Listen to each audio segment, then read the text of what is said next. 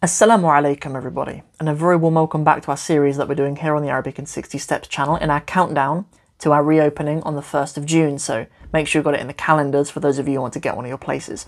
So let's get into it. So what we're doing in this series is we're just going through some of the most common questions that students on the program have and these are questions that concern students throughout all of Arabic to be honest and I've even known many graduates from my Arabic degree who even make some of these mistakes so there's um there's no shame in them at all. So uh, the one we're talking about today is using hamzatul qata' in the wrong place. So what do we mean by that? Well, when when when you actually have a hamza written like this, you know, but, but we're specifically talking about it like this today. When you have a hamza written like that, um, that's what we call a hamzatul qata' when you actually hear a uh sound. Um, and there are a number of times in Arabic when we have words that begin with an alif, but it and it has a hamza, but it's hamza hamzatul wasil or the, the arriving hamza, we, we might translate it as, rather than hamza al qata', the, the cutting hamza, quite literally. So the cutting hamza actually has a uh sound, whereas hamza al wasl is more for liaison, kind of carries through the vowel from the previous word. We did some other word, we did some um, other examples of when that's used, like at the beginning of the word, if you if you use el at the beginning of a word. Hence why sometimes we have like anir rajul, for example, and we have anir, we have this i sound that's carried through it. Or, um, you know, if we were to say, I saw the, the man, for example, ra'aytur rajula, you know, the, the u sound runs through to the, to the, to the l. Um, yeah, so, so, so that's a hamzatul wasil, But this is hamzatul qata'.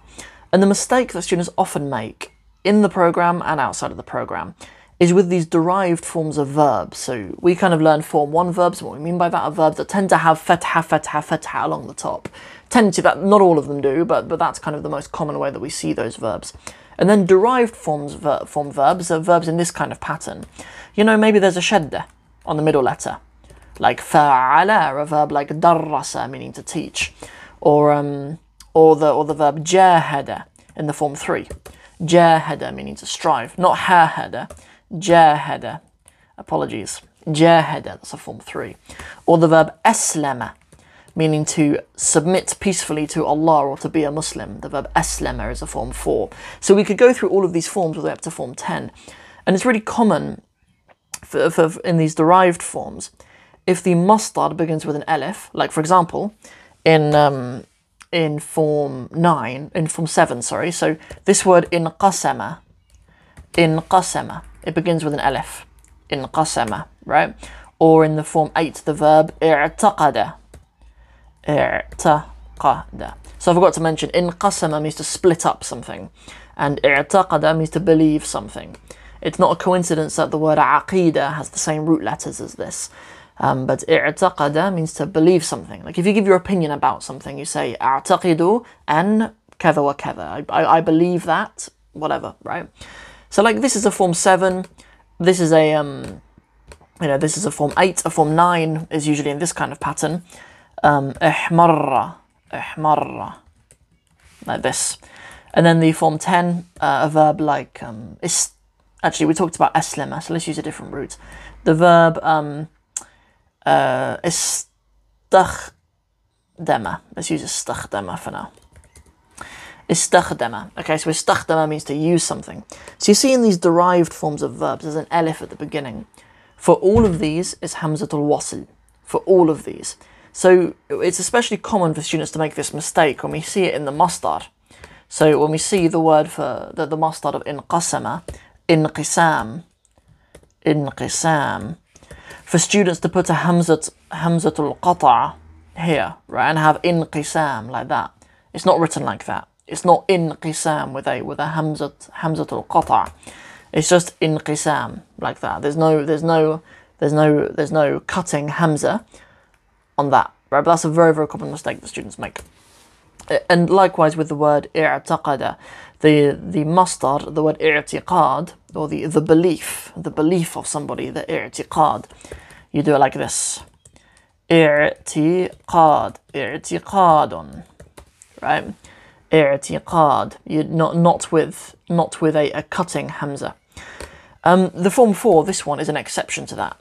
Islam is done like that. you know, the, the, the masdar of the form four is the only one of these derived form verbs that does that, that uses a, a cutting hamza rather than a continuing hamza at the beginning of the masdar. So um, just to finish off these uh, these examples, I mean, in qasama, in qisam, i'taqada, i'tiqad. Man, I haven't seen um, you don't see the um, the masdar of um, of these form nine verbs very often. Um, just from intuition, I haven't seen it before, seen it used before, but pro- probably um, ihmirar, probably we probably split up the the the the, the double ra at the end, ihmirarun.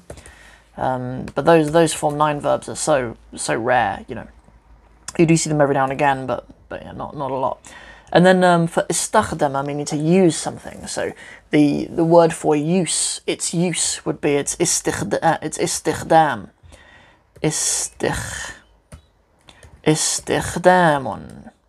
You know. So with all of those verb forms, I mean forms seven through ten, um, it's important to remember that they do not use a cutting hamza. Um, but then to remember on top of that that the form for in this pattern, this aslama pattern, or if we're just quoting the pattern, the af'ala um, of a verb, we call, we, we use a, a cutting hamza. So that's a good thing for you guys to remember. It's important to remember that. That's a very common mistake that students make. And it's um, a nice coincidence that we've covered some really useful vocab in this video as well, in this nice short little video. So let's leave it there. We're going to move on to our next one very swiftly, inshallah. So please join me in the next video. And once again, don't forget to put the 1st of June in your calendars as well to make sure that you're first in line for getting your new place on the reopening of the Arabic in 60 Steps program. Assalamu alaikum.